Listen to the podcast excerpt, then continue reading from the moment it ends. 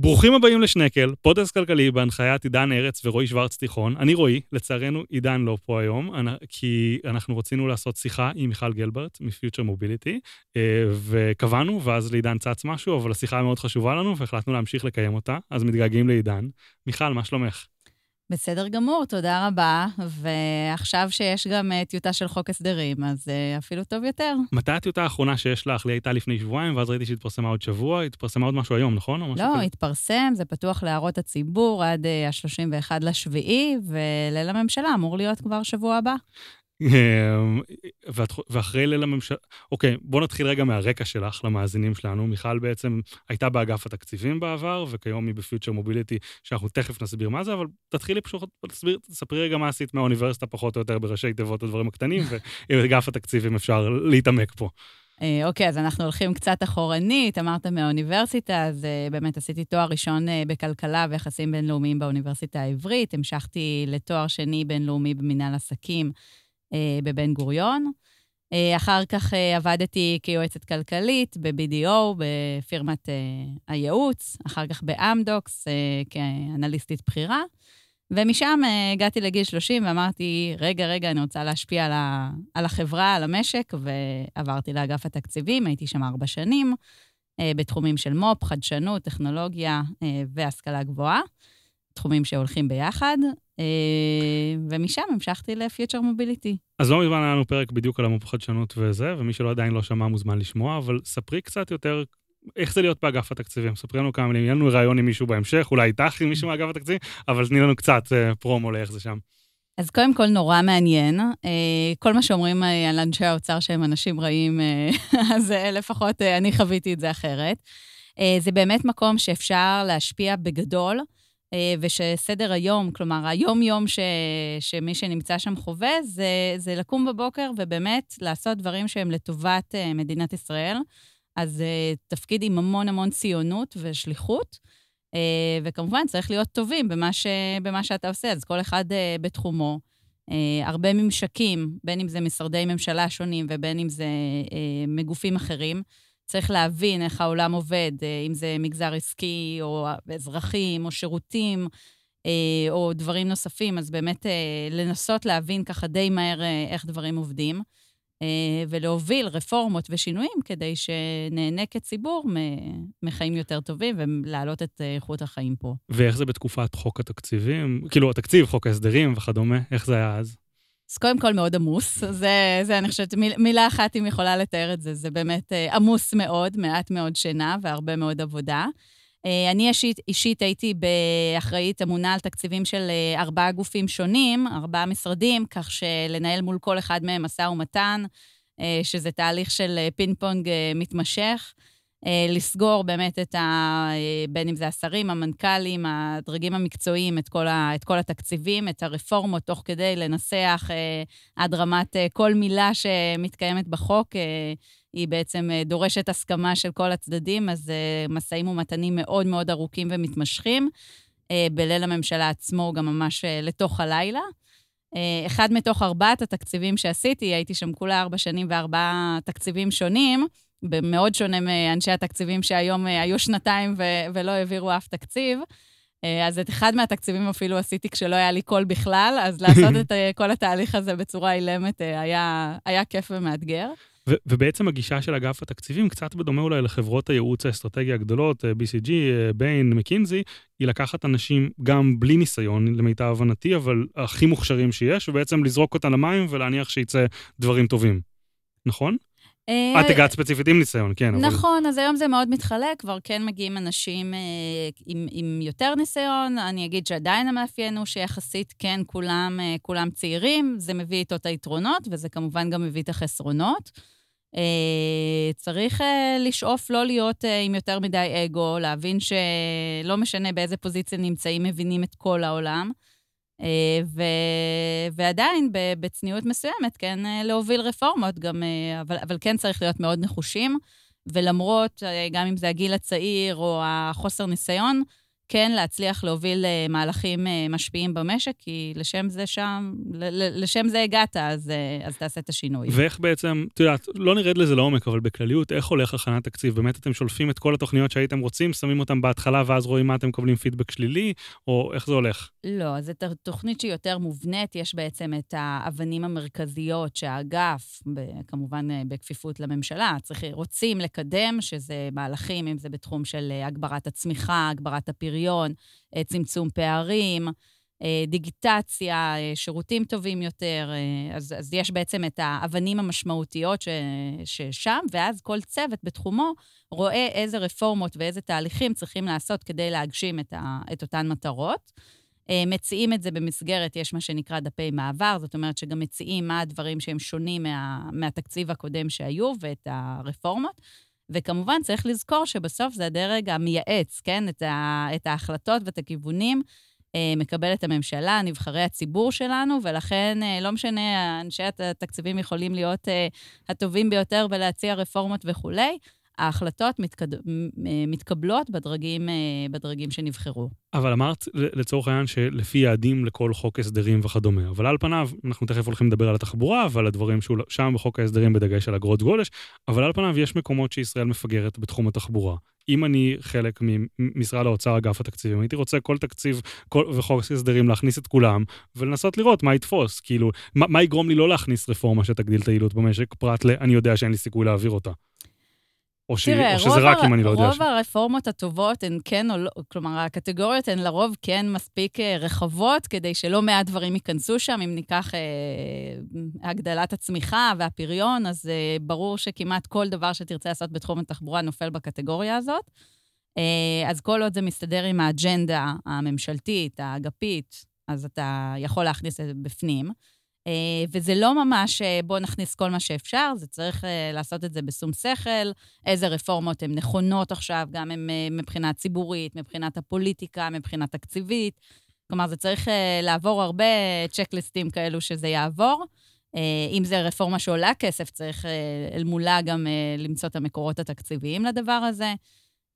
צריך להציע תמיד, כמעט בכל תקציב, גם קיצוצים, אז גם המקורות להתייעלות מגיעים משם. אה, זה לא ממש אה, להגיד, אוקיי, הכל, ומה שנצליח, נצליח. לא, צריך לעשות סדרי עדיפויות ולהגיד, אלו הדברים שאנחנו מתאבדים עליהם, וזה החשוב ביותר, אה, ועם זה ללכת. ואיך זה הולך במשא ומתן? בשלבים הראשונים את יושבת מול יועץ של השר, או משהו כזה, ואחר כך זה עולה לשרים של שניכם, או איך זה עובד בעצם?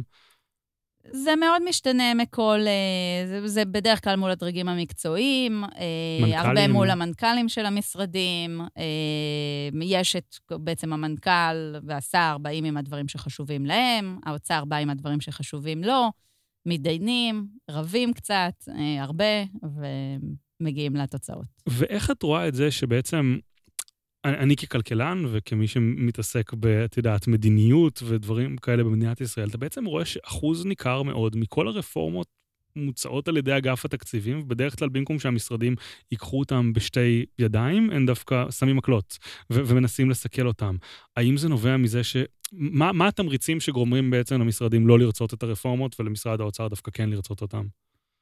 הרבה מהרפורמות זה בעצם להזיז גבינות, ולהזיז גבינה זה דבר קשה, במיוחד למשהו שמתנהל עשרות שנים, שהרבה מהדברים הם חוקים שנכתבו כבר לפני עשרות שנים, ויש את המנגנונים ויש את הסמכויות, והרבה פעמים מדובר פה על אה, הזזה של סמכויות, סגירה של דברים ופתיחה של אחרים.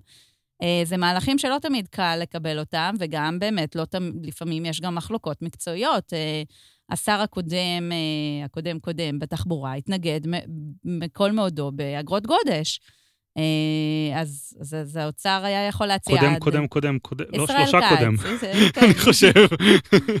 אה, אז השר ישראל כץ היה מתנגד חריף לסיפור הזה, אז לא היה מקום לרפורמה כזאת כשיש מחלוקת מקצועית. אבל בגדול את אומרת שהם המשרד עצמו מבין שכנראה ההצעה של משרד האוצר היא טובה יותר לטווח הארוך, אבל הוא מבין גם את העבודה שיש לו, את הקשיים ליישם אותה ולשנות דברים, וזה מה שגורם לו להסתייג, או שהוא גם חולק בהרבה מקרים על ה... זה מאוד תלוי ברפורמה, יש רפורמות שהן שנויות במחלוקת, תיקח עכשיו את הנושא של החקלאים, את הרפורמה בחקלאות. יש באמת מחלוקת מקצועית, זה לא רק עניין של להגיד האוצר צודק, זה גם הדרך איך לעשות את הדברים. גם אם רוצים לפתוח משק ליבוא מסוים, אוקיי, אז מה עושים? עם, איך תומכים בחקלאים, כמה, מה השיטות? אז יכול להיות שהמטרת יעד היא מוסכמת בין הצדדים, אבל בסוף הדרך להגיע לשם היא, יש הרבה דרכים, ועל זה הרבה פעמים המחלוקות. את יודעת, אבל דווקא, כאילו, איך להגיע לשם, אתמול עלה בדיוק ציוץ של שלי יחימוביץ' בטוויטר, שמדברת על העלאת גיל הפרישה של נשים בגדול. והיא טוענת שצריך לעשות הדרגתי, והמתווה לא מספיק הדרגתי. ואני צייצתי בתגובה ששלי נבחרה לכנסת ב-2006, ומאז היא מנסה לסכל בשם ההדרגתיות את שינוי גיל הפרישה של נשים, שנשאר זהה מאז 2006. תאורטית הוא ב-2018 אומץ מתווה שהיה אמור להעלות אותו, אבל הוא כנראה לא יעלה אותו אם לא יהיה שום דבר חדש מאז. ואתה כאילו... אני לא יודע, לא, לא יודע איפה לשים בדיוק את זה, אבל לכאורה, איך שנראה לי, לאוצר יש נכונות לכמעט כל מידה של הדרגתיות, לכמעט כל מידה של הגבלה, כי עדיף תמיד לעשות הצעד כמה שיותר מאוחר, כמה שיותר תנאים מתלים, על פני לא לעשות אותו בכלל, נכון? אז נכון. יש כאן הנהון. לא, לא, בהחלט, בהחלט, אחד הכלים הבאמת אה, שהאוצר נוקט הרבה פעמים, זה באמת אה, מתוך הבנה שיש רפורמות שהן באמת קשות, זה לא... זה לא סתם כי מישהו אחר לא רוצה שבמדינת ישראל יהיה טוב יותר, אלא זה באמת הרבה פעמים משפיע על אנשים, זה משפיע בין אם זה אה, עובדים, שבאמת עובדים לפעמים במקום מסוים עשרות שנים, ופתאום רפורמה של מישהו צעיר מהאוצר באה ומשנה את כל אורחות החיים. אז אה, צריך לעשות את זה באמת עם הרבה מאוד הבנה שההתנגדות לא באה סתם כי למישהו קם בבוקר והוא החליט, אה, ואחד הכלים המשמעותיים לעשות את זה, זה באמת באמצעות הדרגתיות, שזה נותן את הזמן לעכל את הדברים, להתכונן, אה, ואני חושבת שגם אה, במדינות מתוקנות באמת לא תמיד עושים את הדברים מהיום להיום, ואפשר לקבל החלטות שדברים צריכים להשתנות, אבל זה לוקח איקס שנים. תיקח לדוגמה את העיר ניו יורק, החליטה שעושים מיסי גודש על מנהטן, החליטו את זה ב-2019, אבל מראש החליטו שזה ייקח כמה שנים. ולא מחר בבוקר, ו... מתי הן צפויות להתחיל? זו שאלה מצוינת, אין uh, מישהו שיכול uh, לענות לך, יכול להיות שב-2022, קראתי לא מזמן שבהולנד, אני חושב, כבר הייתה להם תוכנית על השולחן שהייתה אמורה ליישם אותה, ואז שנייה קודם הממשלה נפלה או משהו כזה, ומאז אין אגרות גודש בהולנד. נכון, ההדרגתיות כן. מביאה איתה, uh, היתרון שבאמת זה נותן את הזמן להתכונן ו- ובאמת להיערך, החיסרון, שזה לוקח, זה צריך לנהל פה סיכונים, כי ההדרגתיות היא עצמה זאת שיכולה אה, לסכל מהלך, חילופי אה, שלטון, בהחלט חוק זה משהו שאפשר לשנות אותו. ולכן... עוד דבר אה... שקרה אתמול זה שראיתי כתבה של אה, מרב מיכאלי, מדברת שמרב מיכאלי רוצה לבטל את ההפרטה בנמל חיפה, או לפחות לשנות אותה. ואתה חושב לעצמך, what the fuck, כאילו, אני כשהייתה את הרפורמה של ישראל כץ, שהציע להפריט את נמל חיפה ואשדוד ב-2021, לדעתי זה היה ב-2016 או 2015, ואני קיללתי אותו בלב, אולי גם לא בלב, על זה שזה כל כך מאוחר, שזה כאילו עוד כל כך הרבה שנים, עד אז אנחנו הולכים להיות במצור פחות או יותר ימי ובתלות מאוד גבוהה בנמלים האלה. פתח סוגריים, אפשר לדבר פה חופשי בשידור, תרגישי בנוח לא להיות פוליטיקלי קורקט, סגור סוגריים. אה, וכאילו, וקיללתי אותו עוד יותר על זה שזאת הפעם השלישית שעובדי נמל חיפה הלכו לקבל כסף על רפורמה, כאילו. הם קיבלו לדעתי על שתי הפרטות שהיו אמורות להיות בעבר, ובפעם השלישית על ההפרטה הזאת. ועכשיו מגיעה מרב מיכאלי, לדעתי זה אמור להיות בספטמבר, אני חושב, ההפרטה של הנמל, אולי קצת נדחה, אני לא יודע, אולי את יודעת יותר טוב ממני, וכאילו בגלל ההדרגתיות הזאת, הולכת לדפוק רפורמה שעובדי הנמל קיבלו מיליונים בפעם השלישית כדי לגרום לזה לקרות, ואנחנו שוב נהיה במצור, אלא אם כן הנמלים הסינים יבואו, אבל אולי גם את זה היא תעצור, וגם אז רק שני נמלים זה לא בדיוק מספיק לכל השוק הישראלי, ואתה רוצה לדפוק את הראש בקיר. נכון, ובסוף השורה התחתונה זה שתמיד הציבור משלם, והקופה הציבורית זה משהו שתמיד קל לקחת ממנה ובאמת אה, לשלם עבור הרפורמות האלה. אה, מצד שני, אם אתה לא עושה את ההדרגתיות, לפעמים זה, זה התנאי שזה יקרה. אה, לכן יש פה, כן, המצבים הם מורכבים, אין תשובה אחת נכונה, וזה תוצאות של משא ומתן. אבל זה באמת סחר בסוסים, לצורך העניין. את נותנת למשרד משהו שהוא רוצה, עוד תקציב, עוד משהו כזה, והוא מוכן לוותר לך על רפורמה. זה מאוד מאוד תלוי. יש רפורמות שאתה לא צריך למכור שום דבר, כי המשרד איתך, כן. וכולם רוצים את אותו דבר, אז אה, אין פה בעיה. יש דברים שזה קו אדום, לא משנה כמה תרצה, תהיה מוכן כאוצר לשלם. זה משהו ש... שמקצועית המשרד לא יחיה איתו. והרבה דברים, הם כן, הם בתחום האפור, שמתוך מאזן של אינטרסים ורצונות לשנות, אה, צריך אה, לעשות סדרי עדיפויות, ומנסים את ה-80% שמגיעים אליהם להסכמות. ואיך היישום בסוף? לצורך העניין, היית מצפה שאם המשרד מתנגד לאיזושהי רפורמה, זה שאת דוחפת את זה בחוק ההסדרים, זה כאילו כתוב, אבל, אבל כמה באמת זה יוצא לפועל?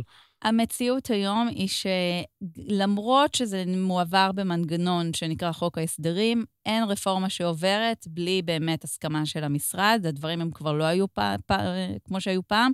במיוחד מה ששינה את זה, זה שפעם חוק ההסדרים היה עובר כמקשה אחת. זאת אומרת שבסוף חבר הממשלה היה צריך אה, להצביע בעד או נגד, אה, ובגלל שרצו להעביר תקציב, כלומר, אם, התקציב לא עובר, הממשלה נופלת. היום זה לא ככה, הדברים נידונים ב, אה, בוועדות, בוועדות הכנסת השונות, והם בעצם בהצבעות נפרדות. אפשר להפיל דברים מתוך חוק ההסדרים, ומה שאין עליו הסכמה פשוט יוצא ממנו. ולכן אין רפורמות כמעט שעוברות רק כי משרד האוצר uh, רצה. אז בסופו של דבר אחוז היישום קרוב ל-100, לא כמו החלטות ממשלה ששם זה סביב ה-60, אני חושב, כאן זה חקיקה של הכנסת, ועד 60, כדי... 60-70 אחוז, חקיקה לרוב היא באחוזי יישום גבוהים יותר. הבנתי, ושאלה אחרונה לגבי אגף התקציבים, לפני שנמשיך לפיוטר מוביליטי, את בעצם היית מול הוות"ת למיטב הבנתי, הוועדת התכנון והתקצוב, שתחת המל"ג, שמי נכון. שישמע שוב את הפרק אה, שלנו בנושא, בעצם זה כמו משרד אוצר קטן של המל"ג, היית מסכימה עם התיאור הזה? כן. אז איך זה לעבוד בעצם בתור רפרנטית של משרד האוצר, שעובד מול משרד האוצר אחר? האם יש לך פחות השפעה שם? האם זה טוב שיש לך פחות השפעה? איך את מרגישה בעצם לעבוד ספציפית מולם? לא, זה הוות"ת לצורך העניין, אני מקבילה את זה לכל משרד ממשלתי אחר. זה לא היה שונה במובן הזה, רק שהם באמת נהנים מחופש אה, יותר גדול יחסית ממה שיש למשרדים אחרים. אה, זה גוף מקצועי מאוד, אה, שוב, אני לא יודעת איך היום, אבל היה באמת הובל גם על ידי מנכ"ל מל"ג ות"ת, גדי פרנק בזמנו, ואחר כך התחלף.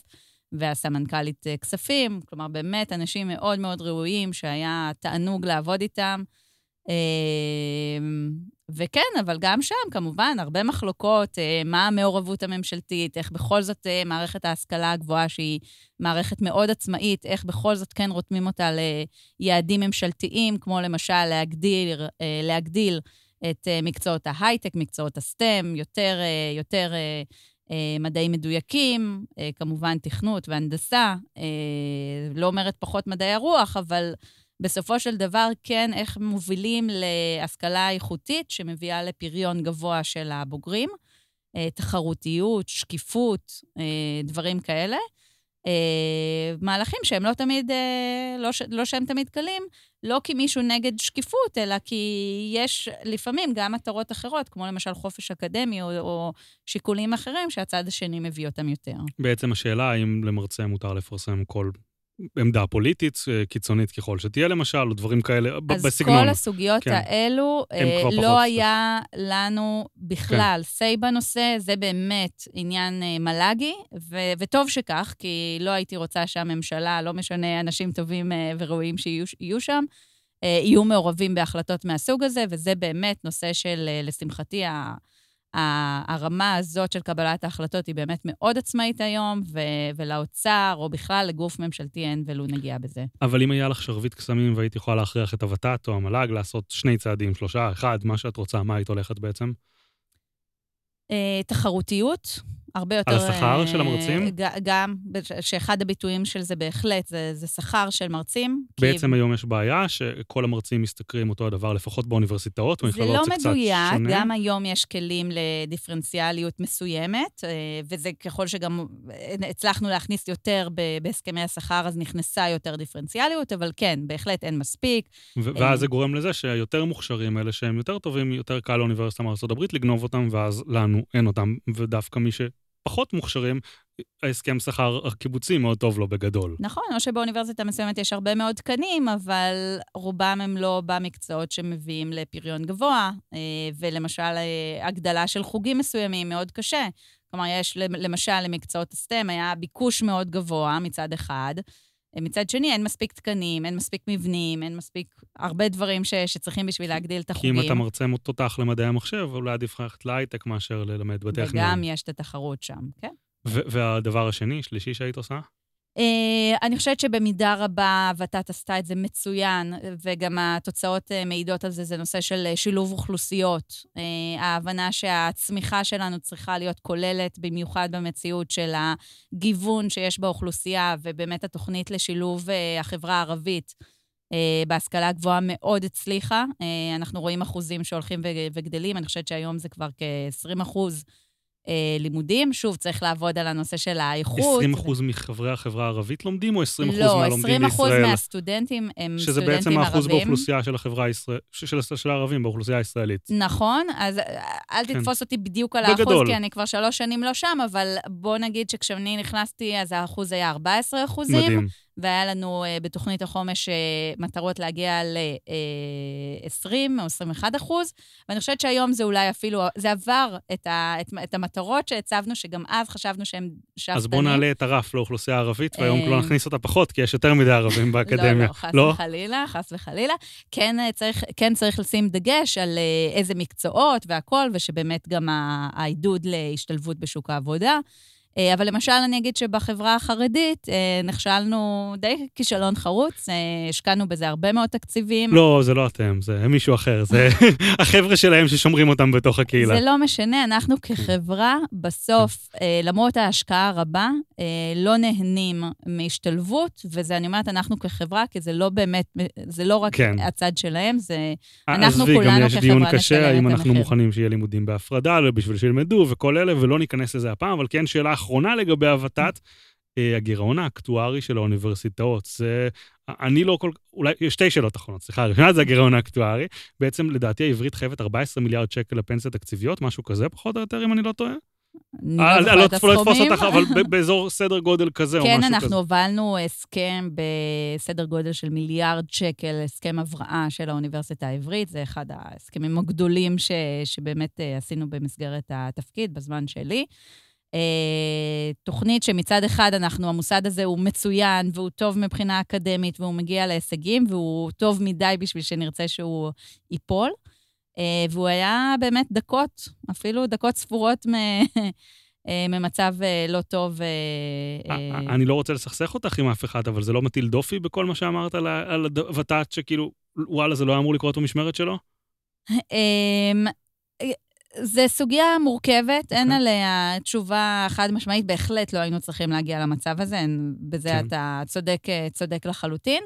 אה, זה נבע מהרבה מאוד סיבות, חלק זה לא רק הוות"ת, גם באמת הנושא של הפנסיות התקציביות, אה, שזה לא, זה רעה חולה לא רק באוניברסיטאות, כן. זה, זה, זה, זה בהרבה מאוד אה, גופים ומקומות. אבל אני, אני חושבת ששוב, ההסכם הזה באמת הוציא את הטוב ביותר מבחינה של השקעה שפרוסה על פני שנים, אה, ובסדר גודל של כ-100-150 מיליון שקל בשנה.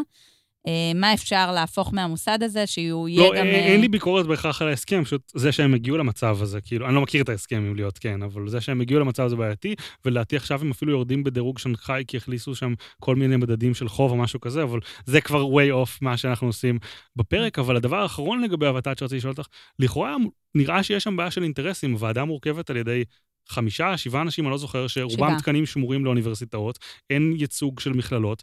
את יודעת, אני לא יודע, אולי הם מושלמים והם כזה יותר צדיקים מהאפיפיור, אבל לכאורה יש שם ניגוד אינטרסים שהגוף שמתקצב גם מכללות, אין להם כמעט ייצוג בו. נכון, אה, אנחנו גם אה, באיזשהו מקום כן שאפנו, ניסינו להעביר רפורמה של בכלל שינוי מבנה, מבנה ארגונים בכלל במל"ג ובוות"ת. אה, גם נושא שזה גוף שהוא כל כך מתוקצב, ואין בו, אין, אין, אין, אין נציגות ל, לאוצר, למרות שבאמת אה, הרבה מאוד אה, תקציבים הולכים לשם. גם הנושא של האיזון הזה בין מכללות ואוניברסיטאות, סוגיה שהיא מאוד מאוד דורשת עדיין טיפול, נגענו בה, ובאמת הייתה ועדה שעסקה בזה עם המלצות, ורפורמה שטורפדה על ידי... אה, לא משנה, בלי להזכיר. זה כבר מזמן, אה, וכן, זו סוגיה שעדיין אה, נמצאת, ואני יכולה להגיד שבכל מקרה, הוות"ת הוא גוף שהוא כן מאוד מקצועי, אבל היה מקום להכניס בו שקיפות, וגם קצת, כן, גם מעורבות. טוב, זה מסקרן מדי, אני חייב עוד שאלה, אבל אז באמת חותכים לאגרות גודש ולדבר על תחבורה. אה, אוניברסיטה בגליל, אה, מה דעתך על זה? א', אה, שאלה ראשונה, האם בכלל זה משנה אם מוסד נקרא אוניברסיטה או מכללה? נכון שאוניברסיטה יש לה קצת זכויות יותר, אבל כאילו, זה בקטנה, והאם זה עניין מיתוגי או באמת משמעותי? ב', חברה ערבית, ההשלכות של זה, חברה יהודית, האם יש צורך? לא יודע, דברי. אמ, אז ככה, קודם כל זה לא רק עניין מיתוגי, כי באמת אוניברסיטה מתוקצבת בצורה אחרת, במודל שהוא מאוד תחרותי, וזה שונה מה, אה, מהמכללות שמתוקצבות בעיקר לפי מספרי ראש, אה, לפי מספר הסטודנטים, כן. אה, כך שהמשמעות של זה להיות אוניברסיטה או לא, היא מאוד גדולה.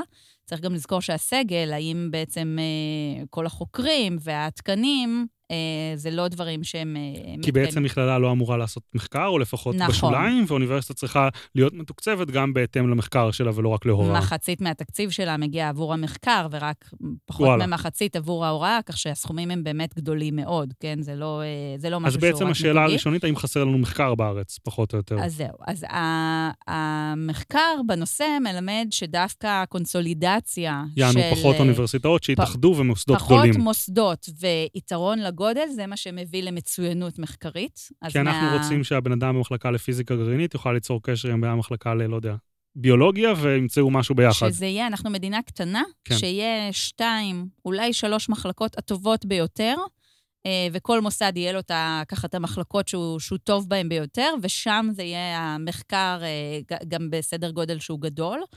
אה, רואים את זה ממש במצוינות מחקרית, שאתה מביא יותר אה, פרסומים איכותיים ופרסים ודברים, אה, ככל שהמוסד הוא גדול יותר ואיכותי יותר. אני מניח שנגד זה אפשר להגיד שאולי היום בזום זה פחות משמעותי מהעבר, ואולי הדברים האלה קצת מתבססים עליו. אני לא יודע, אני סתם... לא, אין, זה לא, לא קשור אוקיי. לזום או לא, כי בסוף כל חוקר עושה את ה... זה, זה לא שהוא צריך להיות פיזית כן. בזה, אבל, אבל כן יש לו גוף מאחוריו שהוא יותר חזק ונותן את כל ה... המטריה הנדרשת למחקר. אה, אני חושבת ששוב, אם מדובר על הגליל, בוודאי לא להקים מוסד מאפס. אה, הרבה שנים דיברו על אה, להפוך את תל חי, את מכללת תל חי לאוניברסיטה. המשמעות של זה תהיה על אותו מוסד לשפוך פשוט הרבה יותר כסף. אני חושבת ש... כלומר, יש צידוקים למה כן, כן? זה לא כן. ש... שלא, והצפון בהחלט ראוי שהוא יתפתח אה, אה, מאוד, אבל השאלה אם הכסף הציבורי, אי אפשר לעשות איתו מהלכים יותר משמעותיים. אה, ומתוך הבנה שכן, זה בסדר שגם יהיה תחלופה, בארצות הברית למשל זה מאוד נפוץ, שללימודים יוצאים למקום אחר, אה, בשביל לבנות איזושהי קריירה, וחוזרים אחר כך אה, למקומות אחרים. אה, אנחנו מדינה יחסית קטנה, אז הניידות יש בה, יש בה היגיון.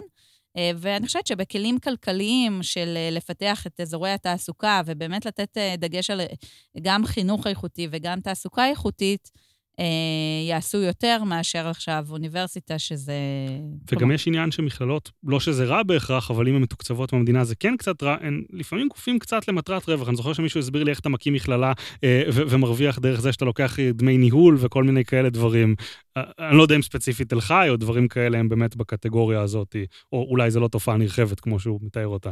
לא, הם לא אמורים להיות למטרות רווח. לא, הוא אמר לי שבעצם אתה, אתה הולך לאיזה עירייה, מסביר למוכר לרעיון של מכללה, אז אתה מקבל תקצ... מבין הבניין, ואז אתה לוקח כחברת ניהול או משהו כזה כסף, לא יודע, אולי הוא עבד עליי וסתם רצה, זה היה נשמע לו מלהיב לספר כזה סיפור. לא, אבל... גם לא נפתח, המציאות היא שלא נפתחת היום שום מכללה גם חדשה, זה לא ש... כן. יש תהליך שהוא ברור של הפחתת אה, מספר המוסדות. אה, היה קודם יותר מוסדות, ובשנים האחרונות נסגרו, באמת לא עמדו כלכלית, כי מוסדות, אה, בסוף ריבוי מוסדות, 63, אם אני לא טועה, יש היום, זה יותר מדי למדינה קטנה. אז אם הייתה לך אה, שרביט קסמים לכאורה, גם באוניברסיטאות הקיימות כיום, אולי היית מאחדת בין כמה שנמצאות קרוב אחת לשנייה? או שזה קיצוני מדי? אין יותר מדי אוניברסיטאות קרובות אחת לשנייה. טכניון, חיפה, זה... בר אילן תל אביב, אולי אני לא יודע, אני סתם שואל.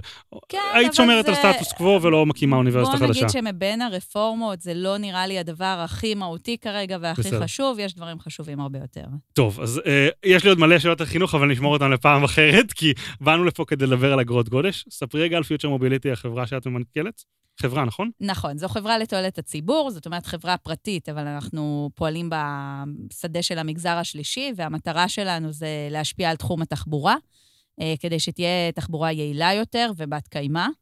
אה, מאוד מתכתב עם מה שקורה בעולם בתחום, התפיסה שככה לנגד עינינו זה המוביליטי as a service, כלומר, פחות בעלות על רכב ויותר צריכה של שירותי אה, ניידות כשירות, שזה משהו שמאפיין לא רק את תחום התחבורה, אלא גם תחומים, תחומים אחרים. בכלל, נושא, נושא השירותים. אנחנו מתמקדים באיך לשנות את הדברים מבלי לעשות פרויקטי תשתית ענקיים. לא כי לא צריך אותם, אלא כי אה, יש הרבה מאוד מה לעשות בטווח הזמן הקצר והבינוני, גם בלי לעשות אה, פרויקטי תשתית ענקיים. כי עדיף את הכסף על השולחן מאשר את הכסף שבחדר ליד. אה, לא, כי לשמחתי, למשל, נושא המטרו, שאנחנו מאוד מאוד מאמינים בו, אה, יתקדם, אנחנו נסייע ונעזור איפה שצריך. רכבות קלות זה כבר דברים שהם בביצוע. אה, לא צריך את פיוטר מוביליטי בשביל אה, לקדם את זה, זה כבר קורה. לשמחתי, אחרי הרבה מאוד שנים ש... אה, שהיה איחור ופיגור בהשקעה בתשתיות להסעת המונים. אנחנו יכולים לראות במדינות מתקדמות באירופה, שערים שיש בהם 100 אלף תושבים, יש בהם מטרו. אה, ואצלנו בעיר של חצי מיליון אנשים אין מטרו. אה, עולה השאלה, אולי שם זה לא יעיל פשוט. אולי לא היה צריך מטרו שם, אני לא יודע. אני רק יודעת להסתכל בסופו של דבר על אחוזי פיצול הנסיעות, ולראות שבישראל זה בערך 10 אחוז, גג 23 אחוז. תסבירי למאזינים שלנו מה זה אחוזי פיצול נסיעות. אז אני מסבירה. אה, שימוש בתחבורה ציבורית בדרך למקום העבודה, אה, לעומת כ-40 אחוז בערים המתקדמות אה, ב-OECD. כלומר, אני רואה שבסוף השורה התחתונה, בישראל כ-62 אחוז מהיוממים, כלומר מאלו שמגיעים למקומות העבודה ביום-יום, עושים את זה עם רכב פרטי, אה, וזה אה, עשרות אחוזים יותר ממה שקורה במדינות המתקדמות ב-OECD. ומעבר ל-62 אחוז, השאר זה לא בהכרח תחבורה ציבורית, אלא גם אופניים, הליכה וכדומה. נכון, לכן אני מסתכלת, שוב, התחבורה כן. הציבורית 10 אחוז, הייתי אומרת, אוקיי, זה לא מדאיג אותי, כי אולי אה, אנחנו כמו אמסטרדם וכולם באופניים.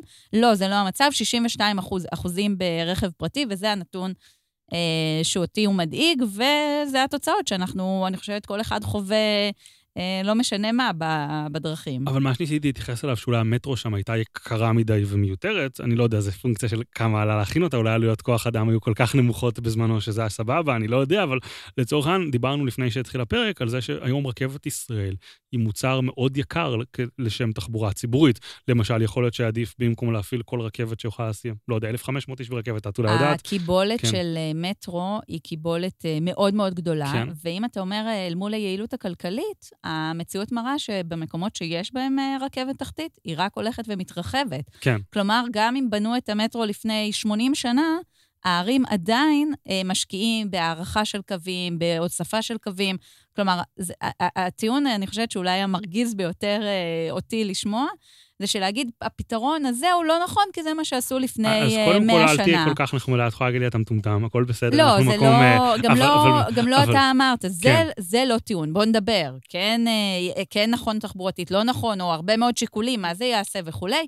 הטיעון של זה שזה היה פתרון מלפני 100 שנה ולכן הוא לא רלוונטי להיום, הוא פשוט לא טיעון. לא, אני פשוט אומר ש- ש- שגם פה צריך למדוד אה, יעילות. דרך אגב, אני לא חושב שנכון להסתכל על תל אביב כעיר של 500 אלף תושבים, אלא אולי כיותר מטרופולין של 3 מיליון תושבים, למשל. נכון, אה, נכון. דברים כאלה.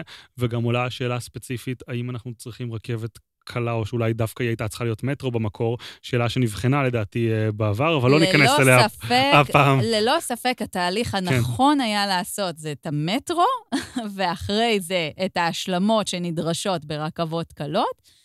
אבל עדיף לעשות מאשר לא לעשות. אה, כי ו... יש טענות מהותיות כלפי הקו האדום, שהוא הראשון שהולך להיפתח, וזה שהוא הקו היותר מושקע, בואו נקרא לזה של רכבת הקלה, כי הוא גם... רכבת קלה ש... לא אמורה להיות רכבת תחתית. כן. בואו נתחיל מזה, וזה שבחלק מהרכבות הקלות הן תחתיות, זה, זה פשוט מחדל, אין, אין, אין, אין דרך אחרת. זה... כן. ג...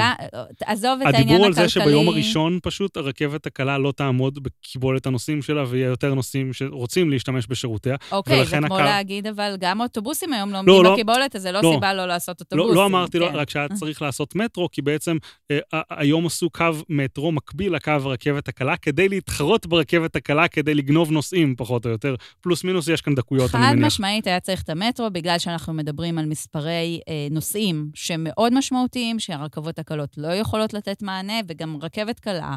היא יותר איטית, היא יש לה... זה, כן. זה, זה, זה, זה פשוט רכבת אחרת, זה מסוג אחר. אה, ולכן הנושא של מטרו, שבאמת יכול להגיע עם קישוריות להמון ערים, כי חלק מזה זה גם העניין ש... לא כל אחד עובד בתל אביב, והקישוריות בין ערים היא נורא משמעותית. אה, וזה הרכבות הקלות לא בהכרח ייתנו את, ה, את המענה. לרכבות הקלות יש יתרונות אחרים, שאתה לא צריך לרדת לפני הקרקע, זה גם יותר זול, גם, גם הנוחות, כאילו, באמת, של... זה על שפת ה... זה מאוד תורם לעירוניות. אה, אה, יש המון יתרונות לרכבות הקלות, אבל הסדר הנכון היה לעשות את זה מטרו, ואז לעשות קווים היכן שצריך של רכבת קלה.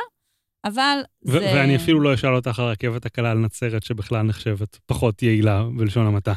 אה, אבל אה, יש כאן הנהון.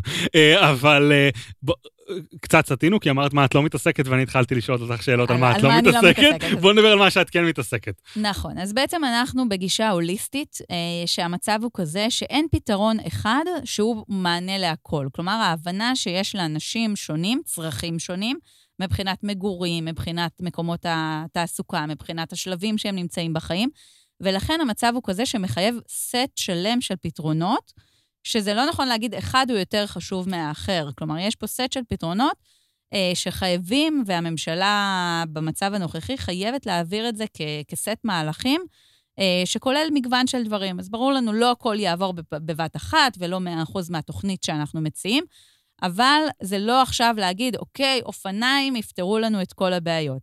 אז אנחנו למשל עובדים גם בנושאים של כלים מיסויים, כמו למשל מיסי גודש ושווי שימוש של חנייה, ייקור בכלל של החניות בכחול לבן, אה, מיסוי של שאטלים למקומות עבודה, זה נניח בצד המיסוי. אה, ומהלכים אחרים, כמו למשל תחבורה ציבורית, שמאוד משמעותית, קישוריות ובמיוחד נתיבי תחבורה ציבורית. אה, נושא של תחבורה שיתופית, אה, שזה אומר לפתוח את היצע האלטרנטיבות שיש, לא הכל זה או תחבורה ציבורית או פרטית. תנסה היום להשיג מונית בשמונה בבוקר, אתה כנראה לא יכול, המחיר הוא מפוקח. אה, אז נכון, היום כבר אין את הנושא של מכסות, אבל פשוט המחיר הוא מפוקח ויש אה, היצע מאוד, מאוד מצומצם.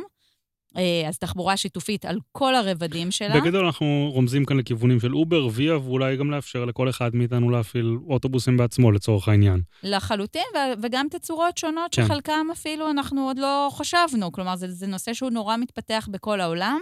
ואם אנחנו באמת נאפשר לשוק הזה לפעול, שוב, תחת רגולציה מסוימת, אף אחד לא אומר שזה צריך להיות מערב פרוע. המאזינים שלנו דווקא ממש בסדר עם מערב פרוע. לא, לא, אז, אז אני חושבת שלא, כי מערב פרוע אה, גם יכול להסתיים בתוצאה, אגב, תראה, תראה למשל... אני חושב שרגולציה אה, בטיחותית היא כנראה חשובה בכל האירועים האלה. אף אחד לא רוצה שיסיעו אותנו באוטובוסים משנות ה-60, אבל זה גם כנראה לא איום ייחוס של שוק החופשי, כי לצורך העניין... מי שמוכן לשלם את היותר כדי להיות במשהו לא מסובסד של המדינה, כנראה גם ישלם את השקל וחצי יותר כדי להיות באוטובוס חדשני ולא אוטובוס אחורה. למשל, כמו שאת יודעת, נכון, הרקע בו הכרנו, למשל, זה אה, שאני, הפעילות שלי בנוע תנועה תחבורה בשבת, למשל, ואני לא יודע אם את יודעת, אבל כשאני סוחר אוטובוסים של חברת הסעות, הם מודרניים בטירוף ברובם, נכון. כולה 2018, 2017, אני לא מבקש את זה, אומרים לי, אבל הכי ישן שלי ב-2018, ואתה אומר כאילו, מה, אתה מחליף את הצי כל שלוש שנים? אז הוא אומר, כן, פחות או יותר כן, הם מעדיפים את זה בחברות ההסעות. נכון, נכון, ואני כן מושכת לשם, כי תיקח לדוגמה את הרגולציה שיש על רכב אוטונומי בארצות הברית, וזה כן מערב פרוע, ו, ובאמת, זה שלא היו יותר תאונות, זה, זה איזשהו נס. כלומר, זה הרבה מאוד לסמוך על החברות שיהיה בסדר, ולא בטוח שהרגולטור, אה, זה לא מתאים לדעתי לישראל. בכל זאת החשיבות של אה, חיי אדם, אה, יש בזה ערך. עשיתי אבל חישוב לדעתי עם חבר שדווקא מתעסק בדיוק בסטטיסטיקות של אוטונומיה, והוא אמר לי בהתחלה שאתה צריך כמות מטורפת של שעות מבחן כדי בעצם לוודא שאין בעיות. ואמר, ועשיתי את החישוב, אמרתי, אני לא מאמין לו, עשיתי את החישוב בעצמי, הנחתי שכאילו, הוא אמר, כדי לוודא שאין 100 הרוגים אה, רכבים אוטונומיים על הרוג אחד של רכב רגיל, אתה צריך לעשות כמות מטורפת של שעות. אמרתי, בוא נניח שבגלל שהוא מדבר על פי 100, צריך לעשות שורש, כי ככה זה הולך בסטטיסטיקה, אני אעשה פי 10, גיליתי שאני צריך לעשות בערך 10,000 איש שנוהגים 24-7 במשך שנה, תראה, כאילו. תראה, אבל החברות כדי... מתחכמות, בגלל שאנחנו מדברים על באמת, הן רוצות להראות שהן כן. עושות המון קילומטראז' ואין תאונות, אז מה שהן עושות זה לוקחות את הכבישים הכי משעממים ונידחים בארצות הברית, שנוסעים בהם מאות קילומטרים בלי לפגוש אה, מכונית אחרת, ואומרים, הנה, עשינו כך וכך אה, קילומטרים, כן, אבל... מיילים. אה, ואין לנו תאונות, אז אה, זה, זה צריכה להיות רגולציה לא, יותר אה, חכמה, שהיא לא רק לפי מרחק, כי מרחק זה משהו שמאוד... לא, אני מבין מה שאת אומרת, אבל יותר הכיוון שחתרתי אליו זה צריך לעשות כמות מטורפת של שעות על הכביש כדי לוודא שזה לא מסוכן. או מהצד השני, למה שלא נעשה את הגישה הכלכלית שאני יותר תומך בה, אני חושב, פשוט תטילי עליהם קנס של עשרה מיליון דולר על כל הרוג, שימצאו חברת ביטוח שתבטח אותם, ושהיא תגיד להם את התנאים, כאילו, אנחנו משלמים על הרוגים פחות מעשרה מיליון דולר בנסיבות יותר מזוויעות, בואו נגיד את זה ככה.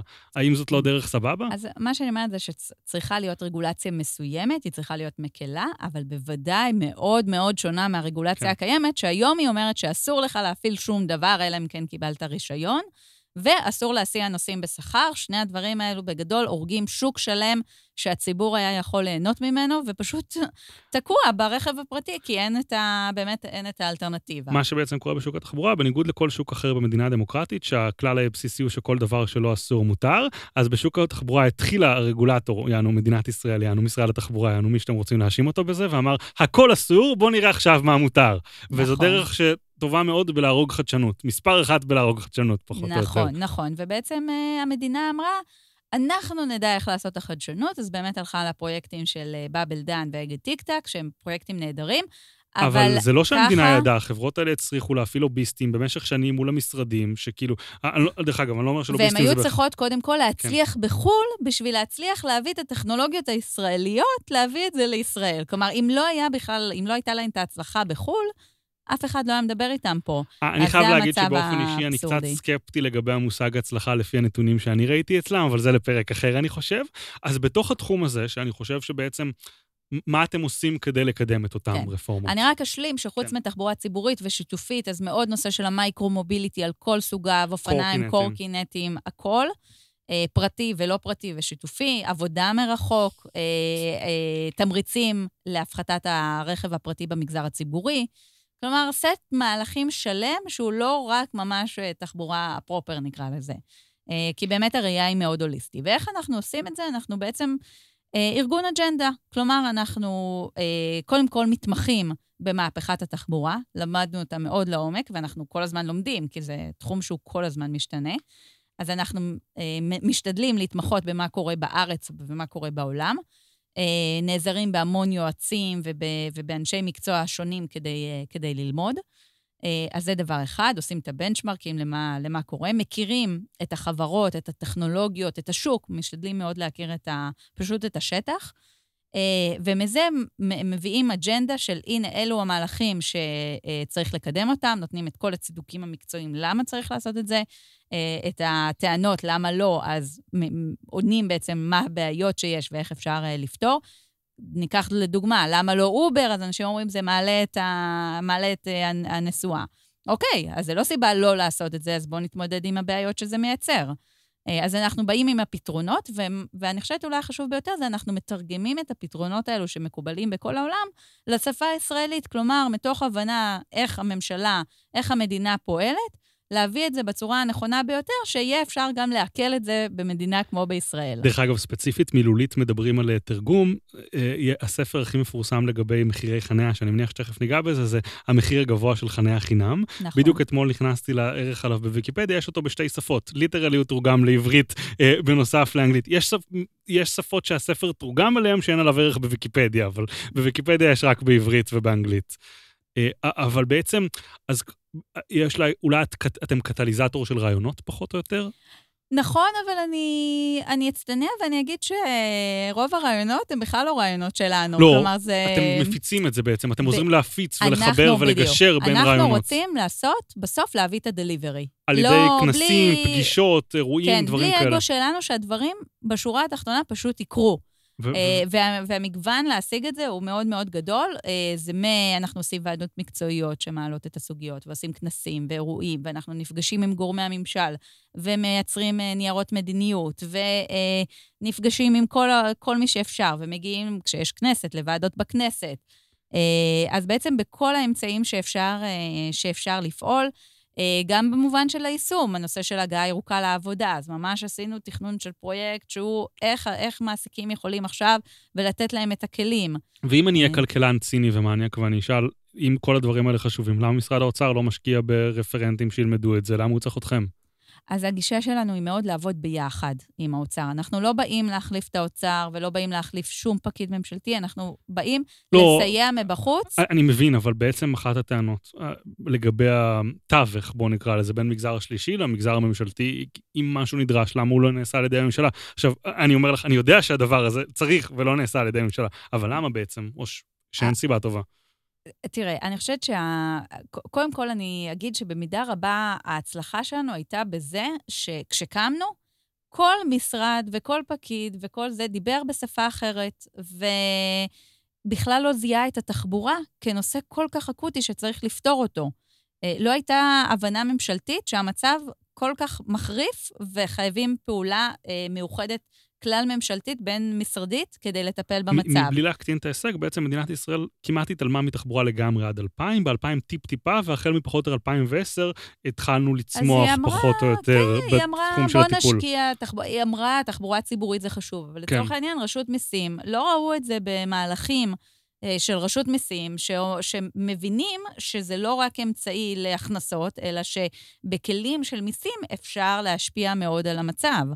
כלומר, כל הגופים... ואתם מביאים אותם לדבר אחד עם השני בעצם, ולהפיץ את הרעיונות, ולעזור לקדם אותם. נכון, נכון. אז, אז אה, הרבה דברים במדינה, ואני יכולה להגיד את זה באמת כמי שהייתה עובדת מדינה, הם לא קורים בוואקום, הדברים לא נולדים כי, כי הכל נכון, אם היינו יודעים מה נכון והכל נכון וכולם היו עושים את עבודתם והכל, אז הכל היה נפלא, אבל זה לא זה לא עובד לא ככה, אנחנו מדינה עם המון המון אה, בלת"מים, עם הרבה שריפות שצריך לכבות, עם הרבה אה, אה, חיכוכים פוליטיים ודברים, אה, זה, זה, זה, זה דברים לא פשוטים. אה, ואם גוף חיצוני יכול להוביל ו- ו- ולהשפיע, אז זה מצוין. שוב, זה, אני מורידה מהקרדיט, כי באמת, הרעיונות לא שלנו, בסוף מי שמקבל את ההחלטות זה לא אנחנו. אה, יש את הגופים שזה התפקיד שלהם, והם עושים את זה. אה, והמטרה שלנו זה פשוט שהדברים האלו בסופ, בסופו של דבר יקרו. אז אני דווקא כן אתן קרדיט, צריך, צריך גם לעשות את זה, זה מאוד חשוב, אבל בואו נח... נצלול עכשיו לפרקטיקה. אגרות גודש, אה, תשלום בעבור חנייה, דברי אליי, ספרי למאזינים על זה. נכון, אז השיטה שבעצם uh, קיימת היום, אם אנחנו מדברים על השימוש בכביש, על ה... נקרא לזה המוצר הזה שכולנו רוצים להשתמש בו, ושזה להגיע ממקום כלשהו למרכז תל אביב על הבוקר, אה, זה מוצר שהוא נמצא עם היצע מסוים, ומה לעשות, אי אפשר להגדיל אותו אה, הרבה, וגם לא צריך. אה, אין, אין דרך בעצם, הביקוש לו הוא הרבה יותר גדול ממה שאפשר להציע. ולכן המנגנון שאנחנו משתמשים בו היום, זה מה שקורה כשלא עושים דבר, זה מנגנון של תור, שזה אחד המנגנונים הכי הכי לא הגיוניים להקצות משהו. אם אתה תזכור, אם אתה תלך לזה, אם לפני עשור, היית צריך ללכת לדואר, לבנק, היית צריך להגיע בשבע בבוקר, לעמוד שעה וחצי בתור, להיות הראשון ולקב... ולקוות שהדברים אה, ילכו. אז זה מה שקורה בעצם בכביש. אה, וזו שיטה מאוד לא נוחה. עד שהבינו, אה, לא, זה, זה לא גזירת גורל, לא חייבים לפעול ככה, אפשר לשנות את המנגנוני ההקצאה האלו בצורה, להקצות אותם אחרת, בצורה יותר יעילה, וזה בעצם מה שבאים לעשות מיסי הגודש. יש משאב שהוא נמצא במחסור, לא כולם יכולים להשתמש, אז בואו נעשה שמי שהכי צריך אותו יוכל להשתמש בו, ומי שלא, בואו נעשה ונמצא את הפתרונות לאיך כן אפשר לעשות את זה אה, בצורה אחרת. יענו אה. פשטות, כשמוצר מוצע בחינם או במתחת למחיר שלו, יותר אנשים ירצו לצרוך אותו מאשר שאפשר לספק אותו. לצורך העניין, סתם דוגמה, אם היו מחליטים, אני כרגע שותה אה, קולה במהלך האזנת הפרק, אם היו מחליטים שבמקום שאני אלך לאמפם ואקנה את הקולה, יהיה ברז של קולה בבית, ובגלל שכל אחד צורך ליטר וחצי קולה אה, בממוצע ביום נניח, אני אשלם עוד שישה שקלים בארנונה לעירייה כדי לקבל קולה, ואז היו נותנים לכל אחד אה, ברז של קולה. כנראה שהייתי צורך ארבעה ליטר של קולה, כי זה היה לי יותר נוח, כי זה היה בחינם כבר וכדומה, ואז היה נוצר גירעון, או לא מספיק קולה. עכשיו, זו דוגמה טובה, כי הקולה, למה? כי גם צריכה של 4 ליטר הייתה משפיעה עליך בצורה לא טובה, והייתה משפיעה עלינו כחברה, כי היית צורך יותר שירותי בריאות, ו... ו, ו, ו כלומר, זה היה משפיע לא רק על הצריכה שלך, שת, שנגיד במונחים כלכליים, שזה לא רק מגביר את הצריכה, אלא גם היו לזה השפעות חיצוניות מאוד לא טובות על, עליך כן. ועל החברה. וזה בדיוק מה שקורה כשאנחנו ובעת... משתמשים ברכב, ולכן זו דוגמה טובה, כי אם ובעצם כולנו... היום אה, אני ואת, לצורך העניין, מהמיסים שלנו, משלמים על הכבישים, ואז מה שקורה זה שכל אחד, אחד יכול להשתמש בו כמה שהוא רוצה, בניגוד שרק מי שמשתמש משלם. המצב גרוע עוד יותר בזה. אם הייתי אומרת, אוקיי, אז לכולם חינם וכולם יכולים להשתמש, נחמד, אבל מה שקורה, שהמצב הנוכחי הוא מדיר בעצם את השכבות החלשות אה, מלהשתמש במשאב הזה. כי בשביל להצליח להגיע לתל אביב יום-יום, בשעות הבוקר, היום, במצב הנוכחי, אתה צריך להיות משכבות סוציו-אקונומיות גבוהות. כי אתה צריך להחזיק שני רכבים במשפחה, אתה צריך להיות כזה שמאפשר, שיש לך את הפריבילגיה לבזבז שעה על הכביש. אנשים בשכבות החלשות לא יכולים לאפשר לעצמם את הפריבילגיה הזאת של לעמוד בפקקים, ולכן לא רק, ש... לא רק שזה מנגנון שהוא לא יעיל מבחינת ההקצאה, הוא גם מאוד מאוד פוגע באוכלוסיות החלשות, מרחיב פערים, דוחק את מעמד הביניים מהמגורים גם במרכז, אה, ו- ופשוט דוחק את השכבות החלשות החוצה. זאת אומרת שהוא כן חושב... מרחיב את הפערים במקום לצמצם את הפערים. אני לא בטוח שהייתי מתאר את זה כמוך, כי לדעתי דווקא השאלה של עלות הזמן היא גם שאלה משמעותית, ולצורך העניין, אם מישהו משכבה מאוד חלשה ומרוויח מינימום, אז עדיף לו כרגע להרוויח מינימום ביישוב שבו הוא גר ולא בתל אביב. אני כן אגיד שבנושא התחבורה הציבורית, אני סופר מסכים איתך, שבעצם היום התחבורה הציבורית שמובילה ביעילות לא נורמלית, כי לצורך העניין העיכוב בכביש שנוצר מאוטובוס הוא כמו שתי מכוניות, אבל אוטובוס יכול להסיע גם בתנאים מסוימים 90 איש, ואם זה מה שהיינו רוצים למקסם, גם היינו מצליחים לעשות אוטובוסים שמסיעים 200 איש, אולי 200 זה מוגזם, אבל, אבל הרבה מאוד אנשים, אה, אה, והיום בעצם הוא מתעכב באותם פקקים שנוסעים בו, בהם אנשים שנוסעים בן אדם אחד במכונית, או 1.2 בממוצע הישראלי. בדיוק, אז היום אה, חלקים נרחבים, למשל ניקח את כביש איילון, כן. כביש 20, ארבעה נתיבים לכל כיוון, מוקצים כולם לרכבים פרטיים, ואין אף לא נתיב תחבורה ציבורית אחת, אחד. אז את המצב הזה אפשר היה לשנות. עכשיו, אני, תמיד יש את החכמים האלו שקופצים ואומרים, אבל אין אוטובוסים בכביש 20.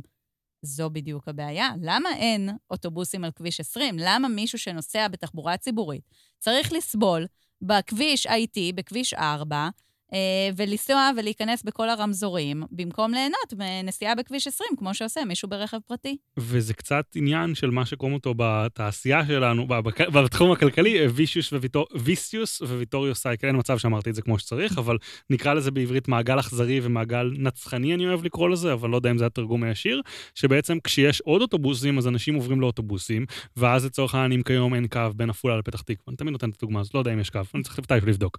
אז אפשר לעשות קו מעפולה לפתח תקווה, ופתאום מי שגר בעפולה ועובד בפתח תקווה, יכול לוותר על הרכב הפרטי, לעבור לתחבורה הציבורית, אבל אז אין לו רכב פרטי, אז גם כשהוא ייסע לחיפה, הוא ייסע בתחבורה הציבורית, ואז הוא מגדיל את הביקוש ויגדילו את כמות הקווים, ופתאום אנחנו יכולים לצאת מה... סטטוס קוו הזה, פחות או יותר, כי בישראל פחות או יותר אחוז הפיצול אה, הוא, הוא זהה על פני העשור האחרון, למרות ששפכו לא מעט כסף על לא, תחבורה. לא, לא, הוא מחמיר משנה מחמיר? לשנה, כן, הוא אנחנו, מחמיר. חשבתי שאנחנו פחות או יותר באותו איזבר. לא, לא, לא, לא, אנחנו, אה, אפשר לראות בעשור האחרון, אה, אחוז הפיצול נסיעות נהיה גרוע יותר. למרות ששמנו הרבה יותר כסף, הכפלנו כמעט פי שתיים, שלוש, תלוי באיזה תחום אתה מסתכל על זה. והאוכלוסייה גדלה בשני אחוז כן. בשנה. ו... אבל לא, אבל עדיין אנחנו מחמירים, פשוט כי הפקקים זה תופעה גם שיש בה, את רוצה רגע לדבר, להסביר למה פקק בעצם מקטין את הקיבולת? רק בשנים האחרונות אנחנו עלינו מ-59 אחוז שימוש ברכב פרטי ל-62, כלומר, ממש בשלוש-ארבע שנים. למרות שיש לנו פתאום. אלטרנטיבות כמו קורקינט, כבישי אופניים וכדומה, זה לא כן, מספיק. בוודאי, כי ה...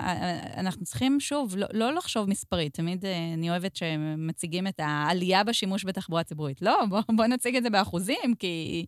אה, כי זה לא כמה כרטיסים מכרנו, זה איך זה ביחס לגידול, לגידולים האחרים שאנחנו, אה, שאנחנו חווים.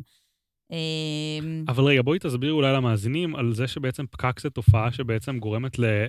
מקטינה את הקיבולת של הכביש. נכון. אז ניתן ככה דוגמה, היא קצת אומנם ישנה, אבל היא מדגימה בצורה מאוד מאוד טובה. בדקו את המעבר בנתיבי, בנתיבי איילון, שהקיבולת שלו היא בערך להעביר 9,000 אנשים בשעה. סדר גודל של 2,000 לנתיב, אני חושב, 1,800 לנתיב, משהו כזה, נכון? כן.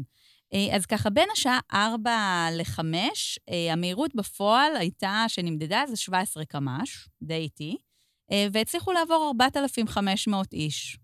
כלומר, חצי מהקיבולת. זה בעצם נובע מזה שכשיש יותר מכוניות, הן מאטות, מאיצות, מאיטות, מאיצות, וככה בעצם הקיבולת קטנה, נכון. פחות או יותר. עכשיו, תיקח בשעה 12 ל-1, ששוב, הקיבולת היא עדיין 9,000, אה, המהירות הייתה 75 קמ"ש, והצליחו לעבור 8,200 איש.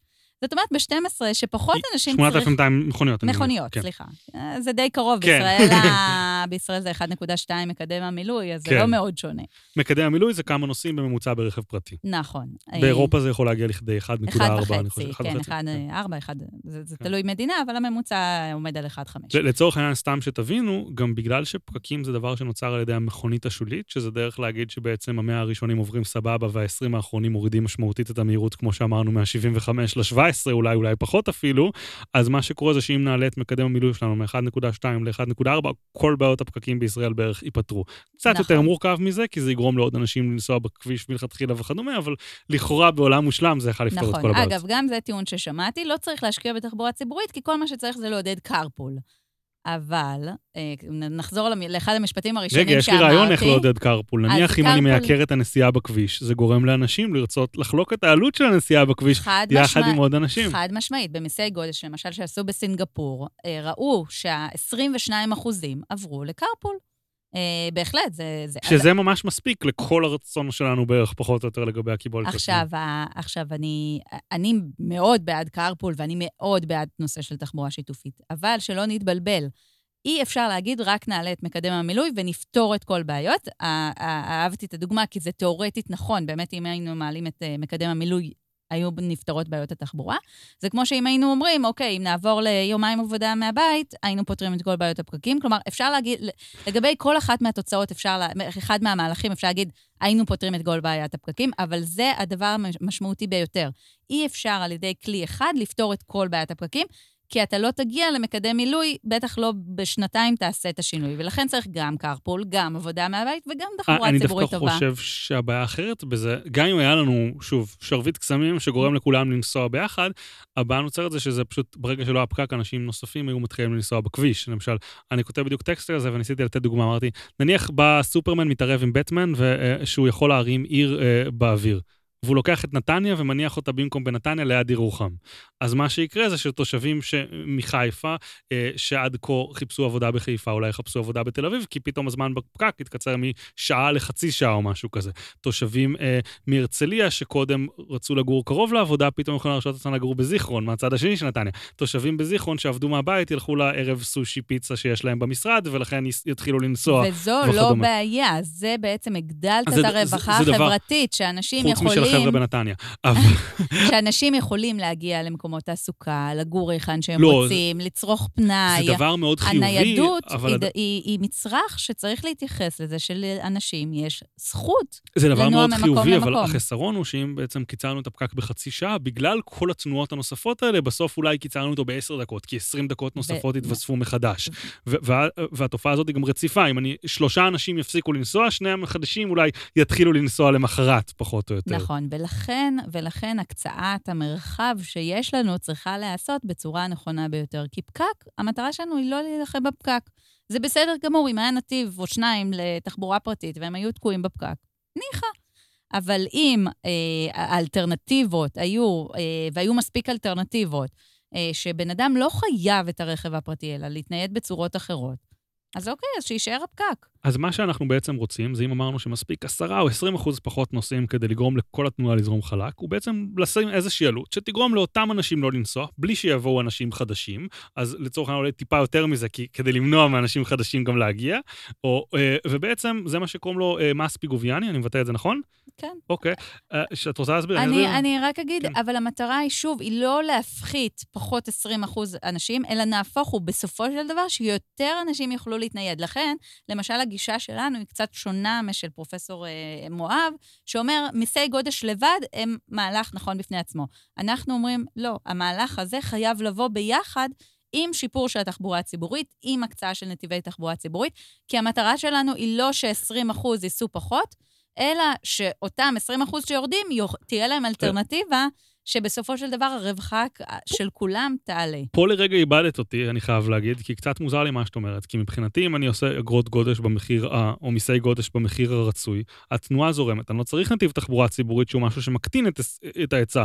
יענו, אם המחיר מספיק גבוה, האוטובוס יכול לנסוע בנתיב הכי שמאלי, הכי ימני, הכי באמצע, השני מהאמצע, כל מקום אפשרי.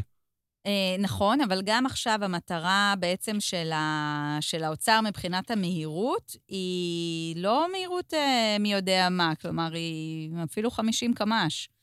אה. אה, אני, אני חושבת שנכון אז יותר... אולי הבעיה היא שהמטרה...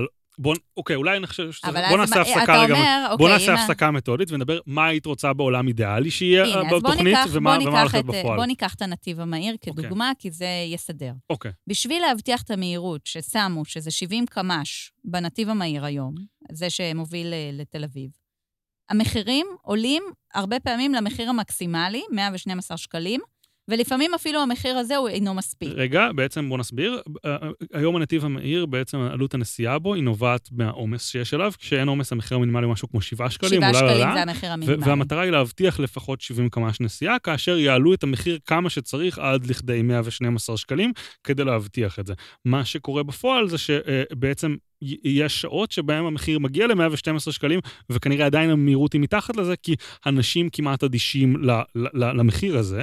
הסיבה, דרך אגב, שאנשים כמעט אדישים לזה, להבנתי, היא שהמעסיק שלהם פשוט מחזיר להם את כל ההוצאה, ולכן, כמו שדיברת קודם על לשלב את רשות המיסים, הדיבור שכמו שהיום יש... אה, מיסוי שווי שימוש לרכב, ככה זה נקרא, נכון. אה, שבעצם אתה מקבל רכב ששווה 3,000, אז אתה משלם 50% מס שולי אם זה ההכנסות שלך, אז גם אה, ברגע שיהיה את זה על אגרות גודש, ולצורך העניין... נכון, אז אז, אה, אה, כבר אה, עכשיו בט- ב- בטיוטה שפורסמה לציבור, הדבר הזה יהיה באמת זקוף לעובד, זאת אומרת שהוא כן יצטרך לשלם על זה את המס, אה, וזה בסדר, גם אם המקומות עבודה ישלמו על זה, בסוף מישהו משלם על זה. אה, אבל ברגע שעושים את זה, אני כמעט בטוח שכבר לא נגיע ל-112 שקל בנתיב המהיר, אלא זה יתייצב איפשהו ב-30 שקלים או 25, כי לאנשים יהיה אכפת מזה ככל הנראה.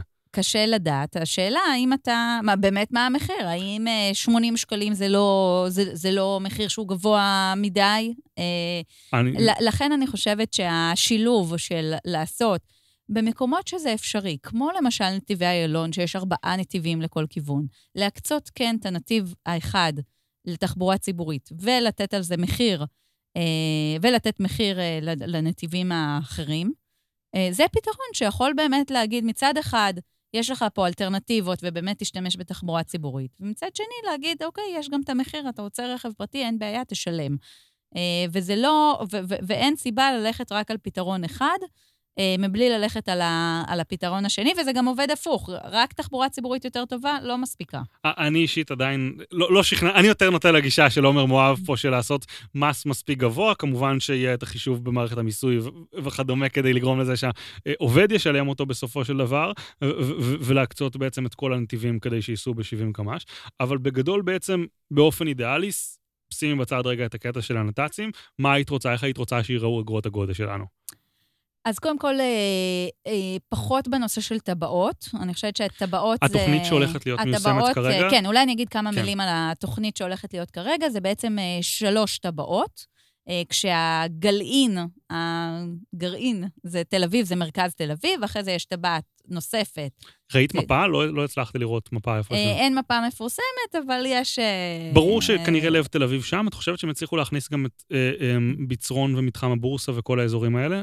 אה, זה, זה, יש שם הגדרות, כן, של. כמה קילומטרים צריכים להיות אה, בין טבעת לטבעת. כן, זה, ראיתי זה את זה. די, אה, זה די מוגדר, אני לא זוכרת להגיד ספציפית אוקיי. אם מתחם הבורסה בפנים או לא. אה, אבל הדבר השני זה בעצם אותן ערים שנושקות לתל אביב, והטבעת השלישית היא טבעת שהיא כבר יותר חיצונית.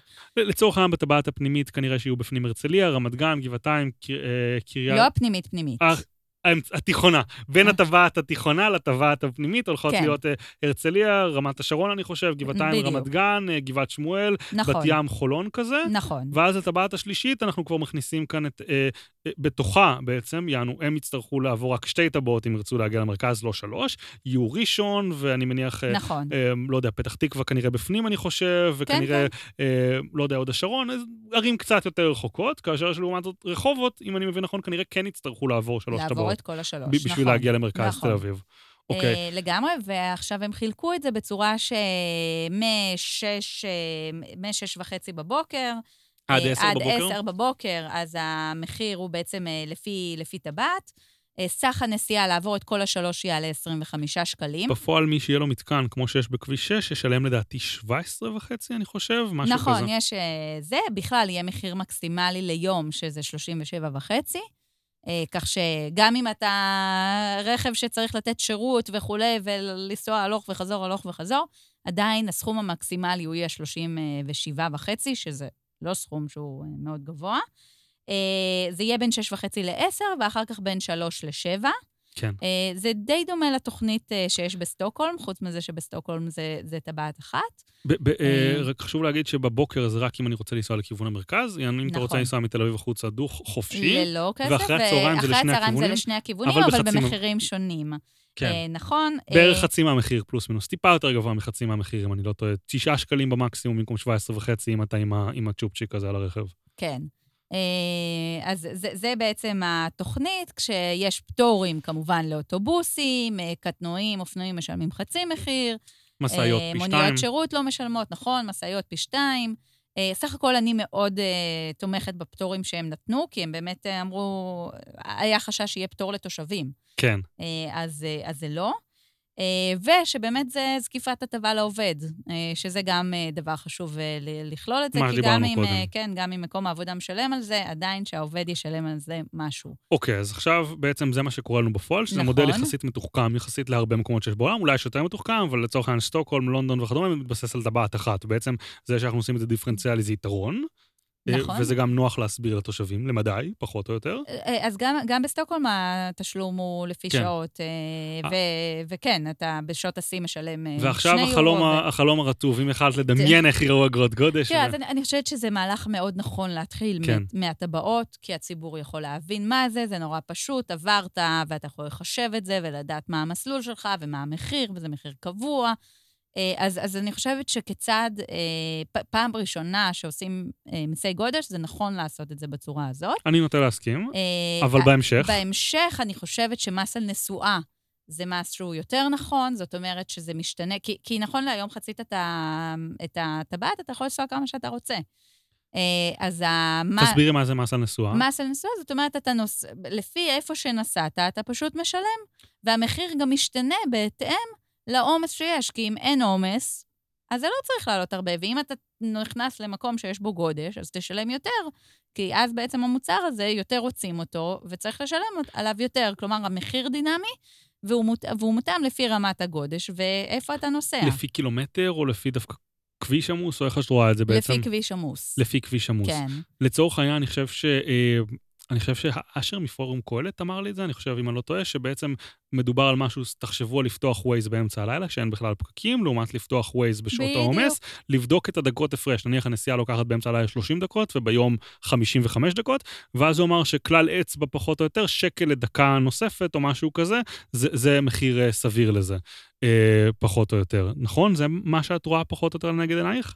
אה, כן, כן, לא יודעת להגיד, אה, להגיד שקל, אבל בהחלט, אה, בהחלט פשוט שהמחיר ייקבע לפי העומס, וגם כל נסיעה זה נקרא מערכת חיוב רציף, זאת אומרת שאתה נוסע בתוך אזור מסוים, אתה משלם לפי איפה שנסעת, ולא רק אם חצית אותו או כי לא חצית. בעצם הבעיה היום במערכת שמציע האוצר, שהיא מאוד פשוטה וזה יתרון ואסור לזלזל בזה בכלל, היא שלצורך העניין, אם הנוסע לא בטבעות, כמו שאמרת, אם אני הולך לנסוע לירושלים, זה לא קיים בכלל, אה, אה, אה, ודברים בעצם זה לאו דווקא, או אם יש אולימפיאדה וכולם נשארים בבית כדי לראות איזה, לא יודע, משחק חשוב, מקצה חשוב, ווטאבר, עדיין מי שנוסע בכביש הריק ישלם את זה, נכון. וזה, וזה סתם, פחות או יותר. הדבר המנחה הוא הנושא הדינמי. כלומר, משתנה בהתאם להיצע ולביקוש. זה גם אני, מה שאני כל כך אוהבת בסוג של אה, שירות כמו של אובר, אה, שבאמת המ- המחיר נקבע לפי כמה שזה, יורד גשם וכולם רוצים עכשיו אה, מונית, אז היא עולה יותר, ויש בזה הרבה ואז היגיון. לצורך העניין בחלום הרטוב, היינו רוצים שיהיה אפשר לנסוע 90 קמ"ש באיילון לאורך כל היממה ושהמחיר יהיה מספיק גבוה. יודעת אם 90 קמ"ש, נראה לי שלהגיד בשעות השיא 70 קמ"ש זה גם, אה, זה בסדר, אה, זה בסדר גמור. אה, אז, אז מה אבל הקמ"ש לצורך העניין, הנכון הר- ביותר? הרציונל היה להעלות את זה עד שאפשר לנסוע ב-70 קמ"ש, גם אם זה אומר, וזה לא אומר, ואל תיפלו מהכיסא, ואני יודע שאתם בנסיעה ולחוצים, גם אם זה אומר 100 שקל. אנחנו לא רוצים להגיע לשם, אבל לכאורה, כאילו, אז שוב, בתיאוריה. זה, זה מנגנון, אני נזהרת ב, בלהגיד מה נכון לעשות. כן. אני חושבת ש, שזה צריך להפעיל מודלים וצריך לראות, וזה לא ככה מה נראה לי ומה אני שולפת מהמותן, אלא באמת לפי מודלים תחבורתיים, מה היו המחירים ומה הדברים. שלצד זה, אני אומרת, הנושא של פתיחה של השוק לתחבורה שיתופית, כלומר להציע אלטרנטיבות, ולצד זה, שאגב, זה נמצא ב, בחוק ההסדרים עכשיו, אמנם רק לרכבים גדולים, שמונה נוסעים ומעלה, אבל בלי מחיר מפוקח, שזה אומר באמת שינוי מאוד גדול, שהשרים הקודמים התנגדו את לזה. את מדברת על זה שיהיה אפשר לגבות כסף, אה, לגבות שכר מסוים. ל- לדעתי זה ירד מהטיוטה שפורסמה עכשיו. לא, לא, לא. יש שברכבים של שמונה ומעלה... את בטוחה שזה לא ירד מהטיוטה האחרונה? בטוחה במאה אחוז, אוקיי. קראתי את זה אתמול. אה, אז זה, זה, זה, זה, זה נמצא, אני מאוד מקווה שזה לא ירד, כי שוב, זה מאפשר פה סט של באמת פתרונות. למה שבאבל דן יהיה רק בתל אביב ולא יהיה באשדוד? אז בואי נ... רגע תסיימי את העניין של אגרות גודש, ספרי קצת אולי על חנייה, מחיר חנייה באיזה דקה, שתיים, אז- ואז אז- נקפל אז את האירוע. אז אני אגיד שחוץ ממיסי הגודש, נושא של תחבורה שיתופית וציבורית חייבים בעיניי ללכת ביחד. שלושה מהלכים שהם בעצם משלימים אחד בשני ותומכים, מציעים לציבור את האלטרנטיבה, כלומר, לא חייבים לשלם.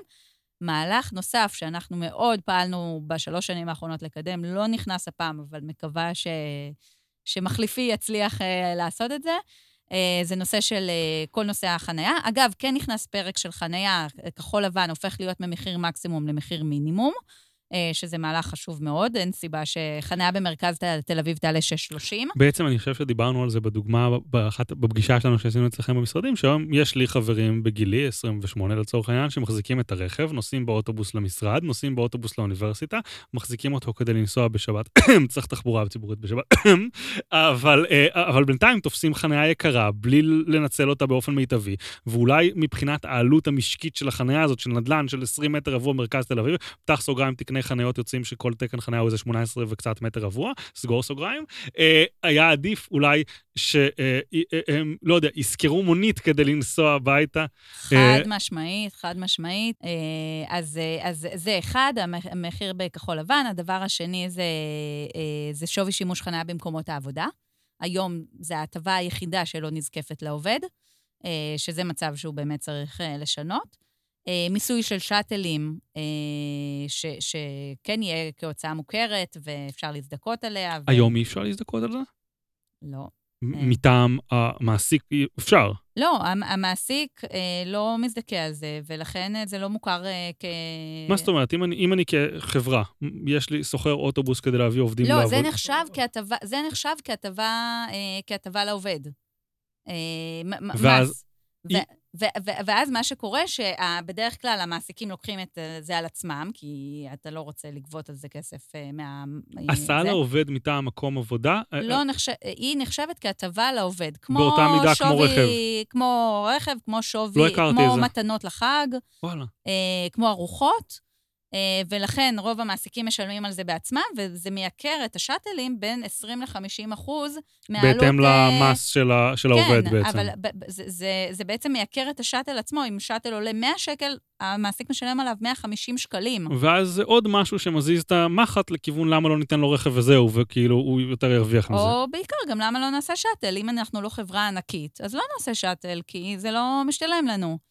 אה, אז, אה, אז נושא הזה, אה, אז המהלכים האלו בחנייה ובמיסוי, הם מהלכים שבהחלט היה צריך אבל, להכניס. אבל בחנייה, את יודעת, בלי על פניו, נשמע שרוב הכסף זה, זה, זה בעצם בקטע של ה, להעלות את המחיר למחיר מינימום. אני חושב שמעבר לזה, לעשות את הזקיפת שווי זה כבר השוליים קצת, לא? מבחינת התרומה המשקית של זה. לא, זה, זה משמעותי כי ה... אתה מדבר על החנייה במקומות העבודה או לשאטלים? אני אומר שהחנייה, כי החנייה במקומות העבודה, ביחס לזה שיעשו מחיר מינימום לחנייה ברחוב, זה, זה, זה, זה כבר שולי כמעט, לא? לא, חנייה סוף. במקום העבודה זה אחד הדברים החשובים. יותר כי מה, חשוב? קורה, מה קורה? כן. למשל, יש לך משרד בתל אביב, אה, ויש עליו, תיקח את, אה, את משרדי הממשלה בקריית, מול עזריאלי, בסדר? כל העובדים מגיעים לשם, לא משלמים על זה שקל על החנייה, להפך. אה, אה, ולצורך העניין, החנייה בחניון ליד שווה ו- 100 ומי שקל. שגר, ומי שגר בתל אביב עדיין נוסע עם הרכב, כי יש מקום חניה שהוא לא משלם עליו דבר. הדבר הזה לפחות, לפחות יוציא החוצה את מי שיש לו אלטרנטיבה ופשוט לא עושה כי זה כל כך נוח להגיע עם הרכב. אם החניה היא בחינם, וואלה, גם אני, אם היה לי חניה ליד הבית כן, וחניה שם, הייתי נוסע נכון, למרות זה שיש שבעה קווים מהבית שלי לשם. אפילו שנסיעה באוטובוס תיקח כן. לך עשר דקות, עדיין, אז. תיסע עשר דקות באוטו, כי, כי יש לך חניה שמחכה. כשעושים מחיר, שוב, לא צריך מחירים כן. מאוד גבוהים, אני לא, לא צריך להטיל גזרות מאוד גדולות. כן, אבל שווי של כמה שקלים ביום. אז- אה, זה יכול לשנות מאוד את התמונה, ובאמת להוציא את כל... לתת באמת למי שצריך את החנייה, את האופציה שגם תהיה לו חנייה, ואז זה יוריד את ה... אה, זה יוריד גם את הלחץ על החניונים, כי באמת מי שלא חייב את החנייה לא, לא יגיע לחניות האלה. אז בעצם בתמונה הכוללת יש כל מיני דברים שמסיבות היסטוריות גרמו למצב התנועה בארץ להיות כמו שהוא. כנראה שכש... לא יודע, לפני אלפיים שנה, כשמישהו סלל דרך בין שתי ערים שעוברים בשלוש כרכרות ביום, לגבות על זה כסף לא היה כאילו... היא לא הייתה בשיא הקיבולת שלה, בוא נגיד את זה ככה. נכון. ונשארנו תקועים ככה עם המון דברים כאלה, וגם מצב שצריך לתקן אותם ולמסות בהתאם, ולדאוג לעשות את הפיצ'פקס האלה שההשפעות מסדר שני שלהם כל כך משמעותיות, ובעצם יכולים אשכרה להגדיל את כמות הרכבים שיכולים לנסוע בדרך, ליהנות מזה וכדומה, וכמות המשתמשים של הכבישים שלנו, גם אם לא יצטרכו כל כך הרבה חניות, יהיה אפשר לבנות יותר במרכזי הערים, וכן הלאה וכן הלאה וכן הלאה. ובעצם זה הזמן לעשות את כל הדברים האלה, אה? לגמרי, אבל אני אגיד שבאמת, לפחות הטיוטה שיש כרגע, אם כל מה שנמצא בה יעבור, גם את הממשלה, גם את הכנסת, אני יכולה להגיד שזה צעד מאוד משמעותי, ובאמת שונה בתכלית ממה שאנחנו חווינו בשנים האחרונות. לצורך העניין כרגע בטיוטה יש כמעט את כל מה שדיברנו עליו, אולי את כל מה שדיברנו, כאילו חוץ מדברים שציינו שלא ו- שם. כן. אבל מה לדעתך יעבור בפועל? אני אופטימית, אז אה, כל מה שנמצא. נראה לי משלמים לך כדי להיות אופטימית, לא, לא? לא, לא, לא, אני חושבת שבאמת הצדדים מבינים. אגב, לא דיברנו על רשויות מטרופוליניות, שלצערי זה ככה ירד, ואני מאוד מקווה שזה כן ימצא את הדרך להיכנס גם בוורסיה אחרת, אולי יותר וולונטרית, זה מהלך נורא חשוב אה, שלא שם. אה, אבל אני חושבת שבאמת הגענו למצב שגם הפוליטיקאים מבינים שאי אפשר להמשיך להתעלם מהמצב, חייבים לקחת ולעשות פעולות שהן אמיצות ונדרשות. גם הציבור מבין שהמצב הנוכחי לא יכול להמשיך, שהוא מחריף כל הזמן. הציבור מבין את זה, כי במעגלים שלי ברור שכולם מבינים את זה, והמאזינים שלנו כולם מבינים את זה. התחבורה מחריף ונהיה גרוע יותר, כולם זה- מבינים מה, איך להיחלץ, כולם מבינים שנדרשת תוכנית. יש, יש ויכוח על איזו תוכנית צריכה להיות, אבל באמת זה שעת כושר, כי יש לנו ממשלה, יש את ההבנה שצריך לפעול, ו... ולכן אני לא חושבת שתהיה הזדמנות טובה יותר מאשר עכשיו להעביר את המהלכים האלה. אז נראה לי נסכם את הפרק, פחות או יותר. אז um, בעצם התחלנו מלדבר על הרקע שלך במשרד האוצר, על ההתנהלות מול הוות"ת ואיך מעבירים תקציב, למרות שאנחנו מקווים לעשות פרק של זה יותר לעומק ולדבר על זה עוד יותר לעומק בהזדמנות. ועברנו לדבר על, אה, על תחום התחבורה בחוק ההסדרים, כחלק מהפעילות שלך בפיוטר מוביליטי. בעצם שעזרתם לקדם הרבה מהרפורמות שמופיעות שם, שהן באמת הישג מדהים, לו הן יעברו, ואנחנו מחזיקים כאן אצבעות שהן יעברו, בין היתר אגרות גודש, מחירי מינימום לחניה וזקיפת שווי שימוש של המעבר בנתיבים וכדומה, ועוד כמה דברים שהם גם מאוד משמעותיים ששמה. Uh, חוק ההסדרים הקרוב אמור לעבור לדעתי עוד ארבעה חודשים בגרסה הסופית, נכון? נובמבר, משהו כזה, נובמבר, משהו, כן, משהו כמו ארבעה חודשים. Uh, ואני מחזיק אצבעות, אני מקווה שהדברים יעברו. תודה רבה לך, מיכל. תודה לך, רועי, היה כיף. תודה לפודקאסטיקו שמארחים אותנו, ותודה לעידן שהיום לא פה, אבל אני ממש מקווה שתשמעו ממנו בקרוב. Uh, ונתראה בפרק הבא.